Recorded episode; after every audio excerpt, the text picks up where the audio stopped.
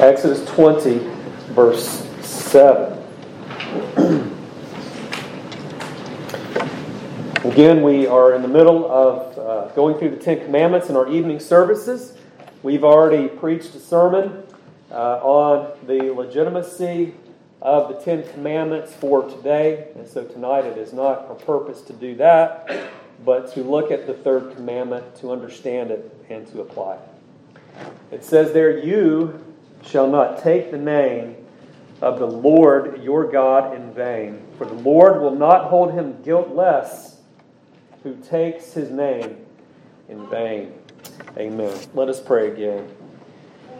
Lord, may you by your Spirit open our eyes and our hearts to see the wonderful things in your law and lead us to the fountain of life, the Lord Jesus, in whose name we pray. Amen. So this evening we talk about the third commandment, which talks about the name of God. And names, at least to me, can be very interesting.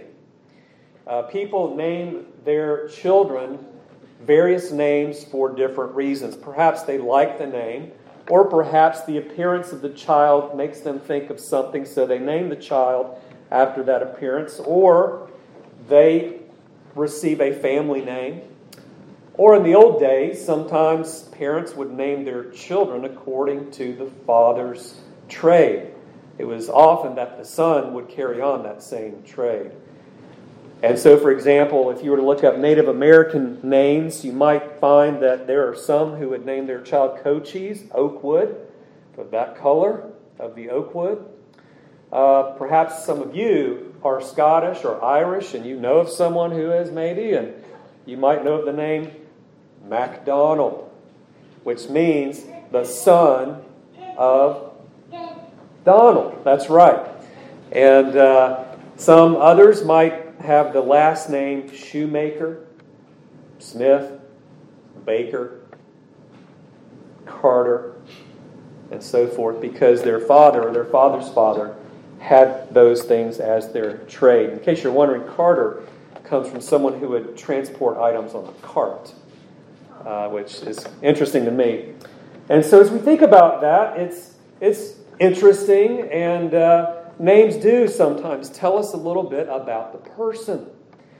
And this is the case with God.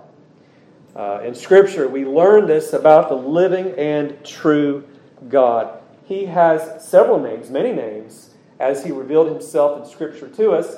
We learn of them, and they all have different meanings and tell us something about who he is and what he has done.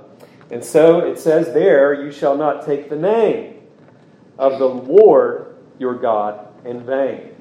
So we're going to talk about this uh, commandment tonight and try to understand what it means. So, a little bit about the context. Remember that uh, God has delivered his people out of Egypt at this time out of the house of bondage, and he did that through the Passover lamb.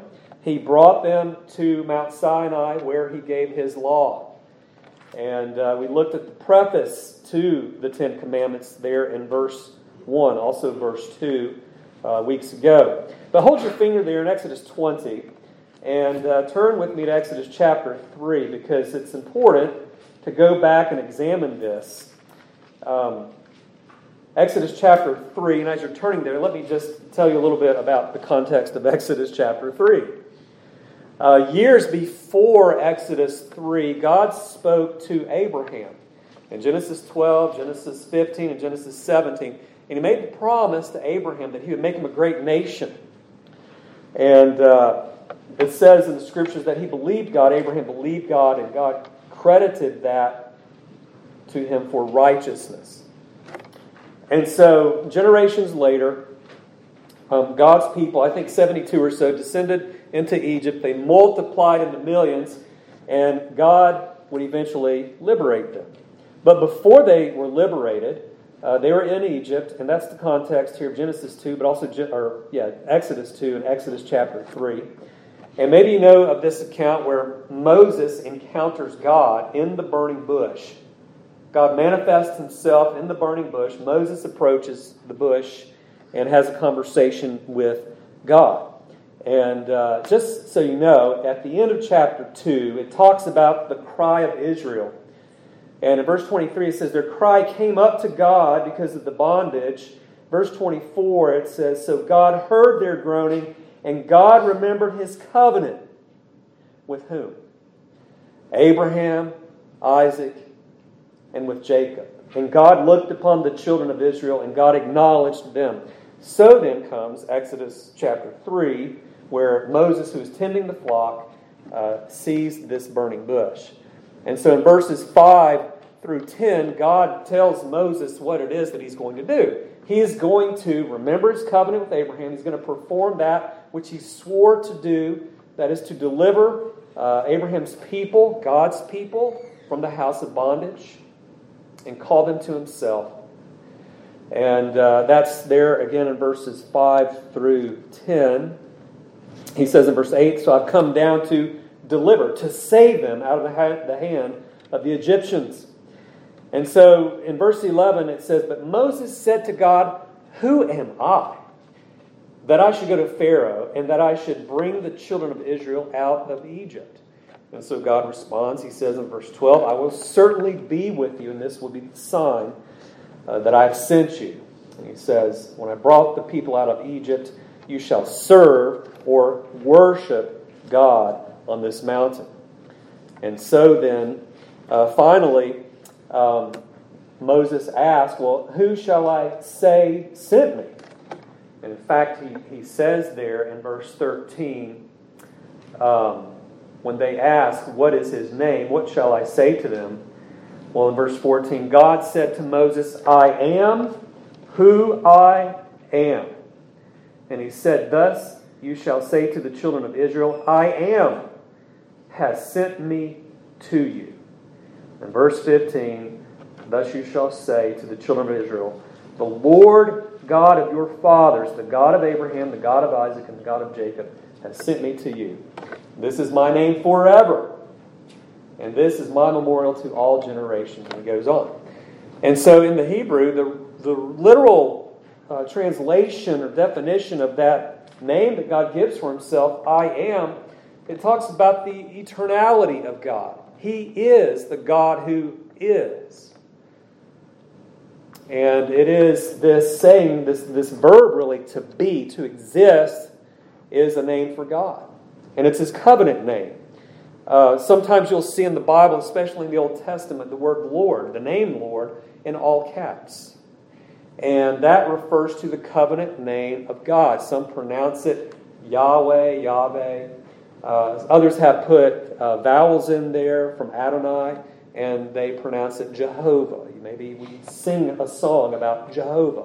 That's the covenant name for, for God. And so in the Old Testament, whenever God comes down to his people, whether it's Adam and Eve, Adam before that, or Abraham or Noah, guess what? In the scriptures, the word Lord appears, and in the Hebrew, it's that word Yahweh, which means to be.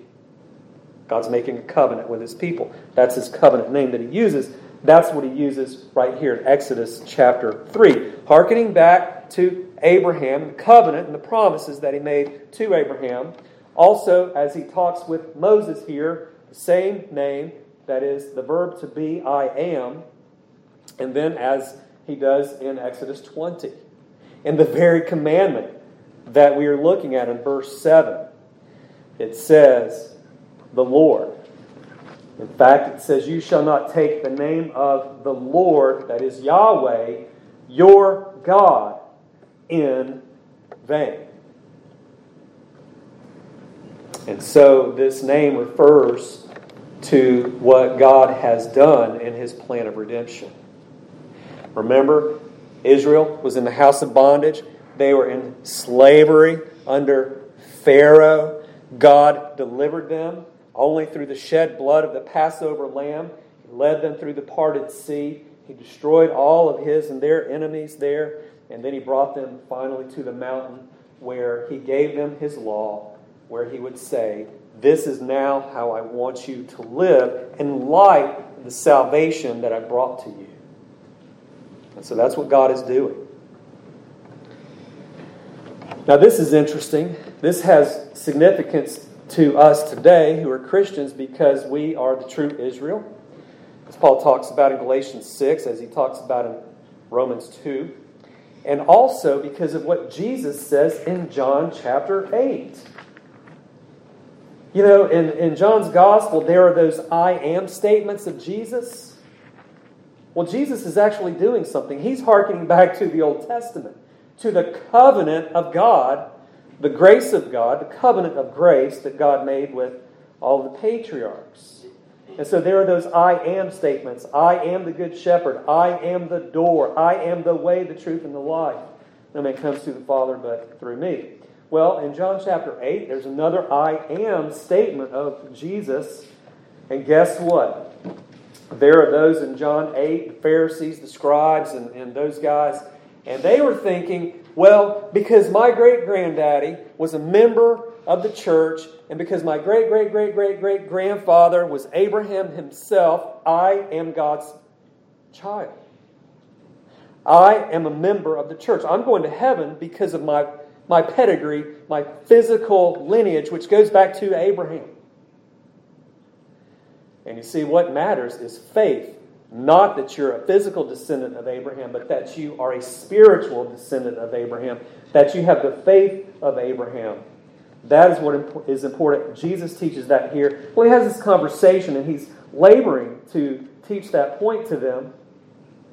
And so then they claim, you know, God is their father. Jesus in verse 42 of John chapter 8 says to them, If God were your father, you would love me, for I proceeded forth and came from God. Nor have I come myself, but he sent me. Why do you not understand my speech? Because you're not able to listen to my word. Then he says, You are of your father, the devil. And so he, you know, you can imagine these, these leaders in the church are getting upset at this point. They are. And then they're, they're questioning Jesus' legitimacy, his office as a teacher. And so in verse 54, he says, If I honor myself, my honor is nothing. He talks about honoring his father. Verse 56 Your father Abraham rejoiced to see my day, and he saw it and was glad. And so Jesus connects the faith of Abraham to himself. Um, Abraham may not have specifically known and understood every facet and detail of the gospel, but as Paul says in Galatians 3, God preached the gospel to Abraham saying that in you all the nations shall be blessed. And the point there is that because of Abraham, there would be one to come from him who would bless the nations. That's Jesus. And so Abraham heard the gospel in that form and he believed it. Well, Jesus says the same thing here. He saw my day and he rejoiced. He had faith in the promise of God, the gospel. And so Jesus says this, and of course, they say to him in verse 57 of John 8, You are not yet 50 years old, and have you seen Abraham? They totally misunderstand. Jesus said to them, Most assuredly I say to you, before Abraham was, I am. Why did Jesus say that? Jesus is hearkening back to Exodus 3. Jesus is the great I am. Jesus pre existed before he was born of the Virgin, meaning he's the second person of the Godhead. He is part of the Godhead, the triune God. Before Abraham was, he existed. And very well could have been that Jesus, in fact, was the one talking to Moses in the burning bush at Exodus 3, that member of the Godhead. He is the Word. John begins in John chapter 1. So the point is that Jesus himself is the embodiment of the great I am. So the commandment back in Exodus 20 and verse 7 it says, You shall not take the name of Yahweh, the Lord, your God, Elohim, the generic word for God, in vain. And so this is their God. The God who has saved them is Yahweh. And so, in other words, the God who has called them out of Egypt, the God who has delivered them, the God who is calling them to a new way of life, they shall revere his name and not take it in vain. And so the same is true for us today. We who are Christians, we may not have ever stepped foot into Egypt, but we lived in spiritual Egypt. We were in the house of bondage. He who commits sin, Jesus says, is a slave to sin. And that old serpent, the devil, was our Pharaoh. And so God delivered us from him. He saved us through the blood of the Passover himself, Christ, who is our Passover, Paul says. And so we've been given freedom to live unto God. And so 2 Corinthians 5:17 says, If any man is in Christ, he is a new creature, a new creation. Behold, old things have passed away, all things are new. And so God has called Christians to live a new way of life. And part of that life is obeying his commandments here in Exodus 20. For Jesus says, If you love me, keep my commandments. John 14, 15. And so, part of our following Christ is applying this same commandment. So then the question for us today is what in the world does this mean? How is this sin committed? If one takes God's name in vain, what does that look like? And therefore, how should we avoid that? That's the answer that we want to find tonight. Now, it's interesting in the Hebrew, instead of take the name in vain, it literally says lifts up. And uh, it says that we shall not lift up the name of the Lord our God in vain. And I think the idea is that God hears. Whenever we speak, our voice goes up to God. What does it mean to take it in vain? Well, um, this is what it means. Of course, it means to, to swear and use curse words and to invoke God's name in that way. But also, to use it in vain means to use it lightly, as one says, I guess this is a word, unthinkingly, by rote, that is, thoughtlessly. We could say carelessly. That's what it means to take God's name in vain. So, positively, when you think about who God is, He is not only our Creator, He is our Redeemer, He is our Savior, our Deliverer. Psalm 29 and verse 2 says this Give unto the Lord the glory due to His name. Worship the Lord in the beauty of holiness. God deserves our worship not only because of His glorious creation which we'll be enjoying his creation this summer if we can afford the gas and all that. We, all I have to do is step outside and look at the beautiful sky. I mean, these clouds, which have the blue sky for a backdrop, that just puts me in awe. But God is our creator. We worship him because of that, no doubt. But also because he is our redeemer. He has saved us. He's forgiven us of all of our sins through the blood of Jesus Christ. And so to give God glory that is due to his name. That's what it means. It's not just that the word Yahweh is beautiful. I mean, it is, but it's beautiful because of who God is and what he's done. It's like the name Jesus. I'll talk about that in a minute. Psalm 66, verse 2 says, Sing out the honor of his name, make his praise glorious. So, this is why Israel was saved. This is why they were delivered. Not so that they would commit lies and deceit and invoke the gods of the nations. No, it was so that they could reflect the character of their covenant God who had saved them. And the same is true for us today. Now, speaking about Jesus' name, this is interesting. Maybe some of you have, have studied this before. Um, of course, we are to lift up Jesus' name before the nations, to the nations uh, declaring him that whoever calls on his name shall be saved. The word Jesus is a, an English transliteration of the Greek word um, Jesus. I was about to get confused. It's a transliteration of the Greek name, Jesus. So in the Greek, that's how you pronounce Jesus' name, Jesus. And Jesus, that Greek name for Jesus, is the Greek equivalent of the Hebrew name Yeshua. Joshua. And Joshua means what? The Lord is salvation. And so Jesus is our salvation. Jesus means Jehovah is salvation. That's what his name literally means. And so, as Philippians 2 says, he's been given the name that is above every name, so that at the name of Jesus every knee shall bow and every tongue shall confess that he is Lord. What a wonderful name it is. And by the way, in Acts chapter 11, in verse 26, we are told that it was in the city of Antioch that the disciples were first called what? Christians. You know what the word Christian means? Literally. Little Christ. Now, we are not little gods. That is a heresy that has been resurrected through the ages. I think more recently, I'm not going to name a name because I haven't searched it out, but I've heard it. No, we're not little gods. We're made in God's image, but there's a difference, there's a separation between God and us. We're not eternal. We're not infinite.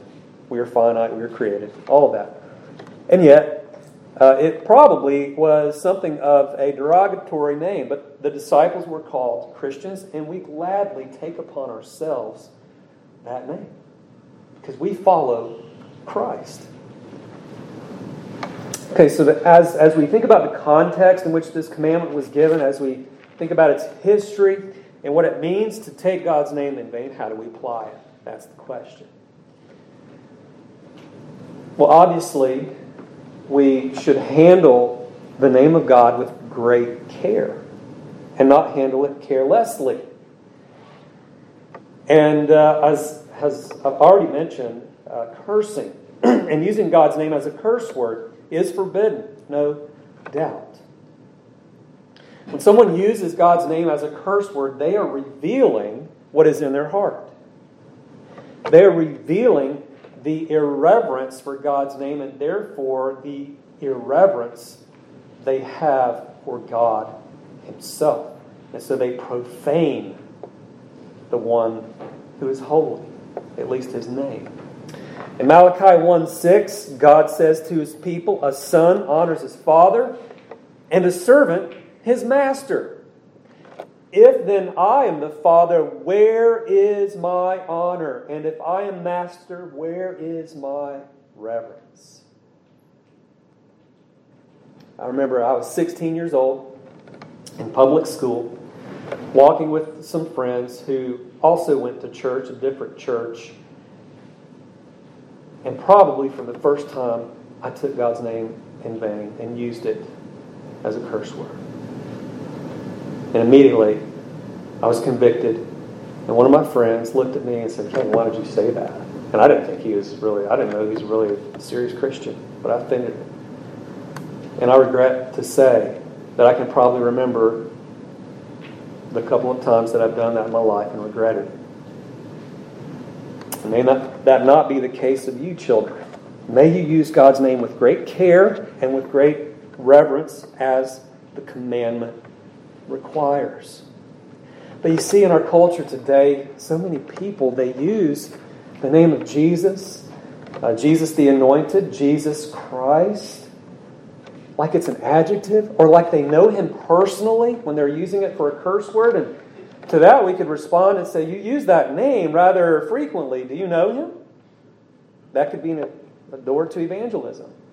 Uh, now, you have to know the person and anticipate their response and their circumstance and all of that, but that could be a way to lead into the gospel. Now, for our social media culture today, you may not walk around saying GD and J, JC and all of this, but do you type the letters O M G?